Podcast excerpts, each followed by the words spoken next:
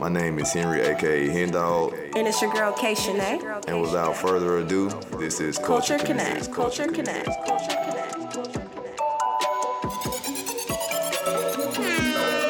Today we have a very, very special guest, a, a part of the show. Uh, he's a spiritual advisor for DMX and so many other great artists.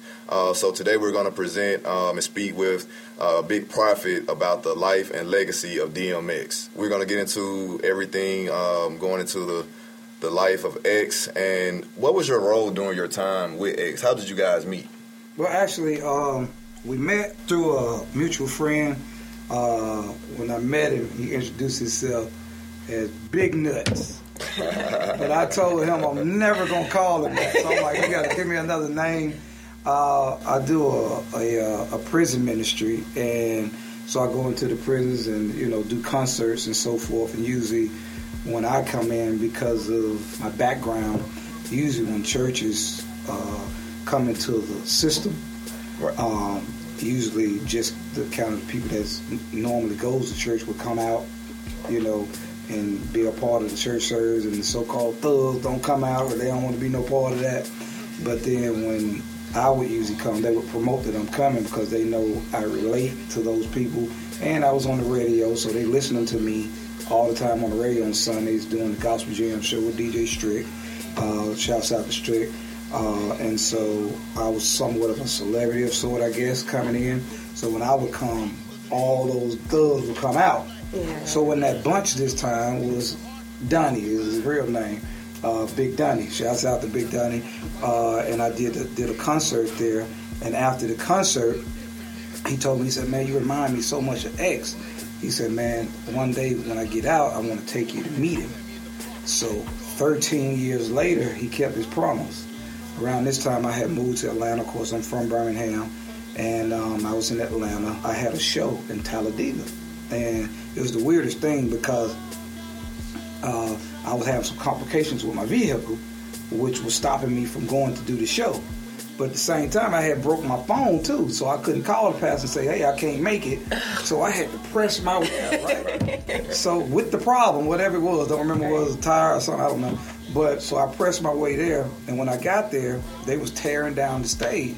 And you know, I'm thinking like, dang, he gonna be mad at me. I'm late. You know what I'm saying? but he wasn't even concerned about that. I was like, well, I'm here, pastor. He was like, oh, don't worry about that. Hey, y'all put that stuff back up on the stage. He was like, I want you to meet this guy. So he started running me all around the church. He's like, what done? What done? So, and when he said, he said, I want you to meet this guy named um, Don Johnson. Okay. Okay y'all may remind me. Yeah. Oh yeah. but I'm like, when he said Don Johnson, I'm like the only person I know was the guy on my life. right. So, so Don had Big Dunn had left. So he called me, Donnie got him back up there. So around this time, people that know me knows I was 400 pounds before. When Donnie saw me, I was about 250.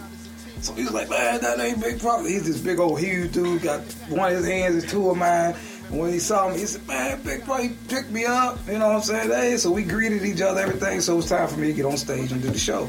So I got on stage, did the show, rocked the show, whatever. Got off stage, and he uh, he pulled me to the side. And He said, "Man, you ain't gonna believe this." He said, "Tomorrow I got to take X a contract," and he said, "God spoke to me, told me to take you with me." I was like, "Wow." So uh, he, so he did. He kept his promise. The next day, we drove down to X's houses when he lived in South Carolina. And um, now, mind you, this is X. You don't just bring a stranger to his house. Right. right. The X you see on TV, that's the real X. so I go down there. I got my folder and everything because I want to show my newspaper clippings of who I am. Right. You know, make sure I can, you know, solidify who I am and so forth. And so I start running that down to X when I met him, and he didn't even let me get started. He took the folder, said, "Brother, real nice way, brother. I don't want to know none of that." He said, "Man, I want to get to know you as a person. That's who I want to know." So I was like, "Cool." So I had these nice glasses that I was pretty fond of, right? right. And some had told me, well, God told me to bring them with me to give it to him as a gift. Right. I wasn't thinking nothing of it. I just wanted to give it to him. Thought it was something he like. So I gave him the glasses. When I gave him the glasses, he started tearing up on me right there on the spot. He was like, brother, he was like, I know you said by God. He said, because usually I do all the giving. But you brought me a gift And I think that opened the door for him to realize I was coming in his life to give and not take. Wow. Yeah, yeah, wow. yeah. That's how I met. That was That's introduction. crazy. God Yeah. is good. God is really good Yes. for to Yeah, go all through all of that and be able to meet such a legend. So, Yes. getting into some things, so we know uh, from addiction, jail time to rehab, DMX faced a lot of hardships. Yes. Uh, Of course, outside of that, like many other hardships. Mm-hmm. Yet he would still preach the word of God. Like he was always ministering. Tell us an experience of you know when you were around him, when you would see him minister to other people. Oh man, many of those. Uh, and that's the part of him that the world only got a glimpse of. Yeah. Uh, and I was very privy to um, actually be with him a lot in a lot of those opportunities because when I was around, one of the things he liked about me being around, he would always say to me, "I love when you're around, man, because you bring the past out, man. Reach out." know. And he would always go into these sermons, and you know, and so forth. And I, amen. Yes, brother, come on. Yeah, come on. That's what I'm talking about, brother. He loved that, you know. So in his church, you know, uh, shouts out to Pastor King uh, out of Arizona. That was his pastor, lady pastor, real uh, sweet lady. And um, and while I'm saying that, shouts out to uh, Prophetess Lorna, too. We were the other parts of the dream team that was in his life, and as well as other pastors and things that was in his life, I'm sure. But those are the ones that I was kind of working, you know, in sequence with. But uh, yeah, so one time I do remember uh, pretty good is uh, we was at uh, Spondivits Okay. in Atlanta. Uh, this is around the time when I moved him from South Carolina to Atlanta, and uh, we went to Atlanta because he liked to get the steak and the um, um, crab legs or whatever. So we was in there, and usually we always, uh, well, he would always, I say we, like I'm in his pocket, but he would always, after we're done eating, he would always choose a table or two to pay for. Oh wow. He like, yeah, give me my bill, theirs and theirs too. Yeah. And now in hindsight, I realized the wisdom that he was using because uh, he had a big personality, Mm-hmm. but when he's meeting you, he's very humble. I should say it like that. Wow. He's very humble. So that would be his introduction to Gosh. speaking to you or getting you or opening you up to speak to him. Right. Gotcha. And he would use that because now, of course, you know who he is. and you're not talking to him, so he liked it. He loved people, so he would use that sometimes as introduction. In hindsight, I see that because he would do it a lot, and it would open that door for people. Now they feel comfortable with it. Yeah, you're DMX, right? Da, da, da, Right. and Get he more knows- comfortable. right? Right. But but he knows in that conversation where he's going to take them. Right.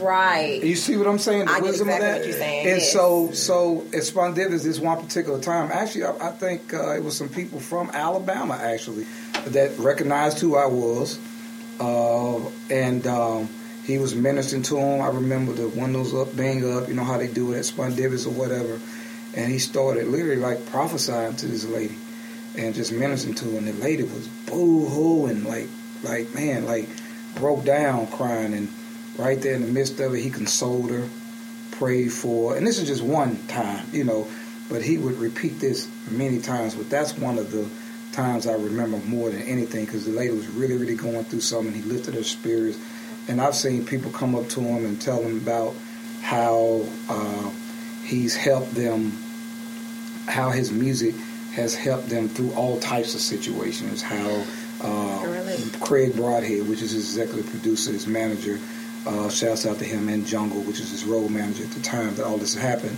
Um, but Craig would mention about times he remember uh, when people would come up to him and say, "Man, when I was in prison for years, like your music helped me do my bid."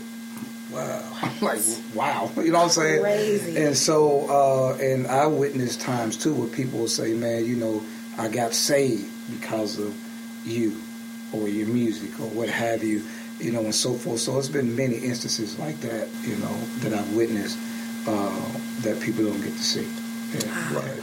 And and one other thing that um, I actually heard you say in another interview is that uh, when you guys were, I think it may have been like at a grocery store or a gas station, that X actually saw a man come in the store. uh, feet sticking out of his shoes, and he took off his. Yeah. You know, X wear Tim's. Right, And right. you know, X took off his shoes and, and gave it to the guy. Absolutely. And that really touched me because sure. it, it showed the gratitude of the man X was outside of the music. Absolutely. You know, Absolutely. so that was something that was very touching and heartfelt for me. Yeah, and, and it was for me that time too.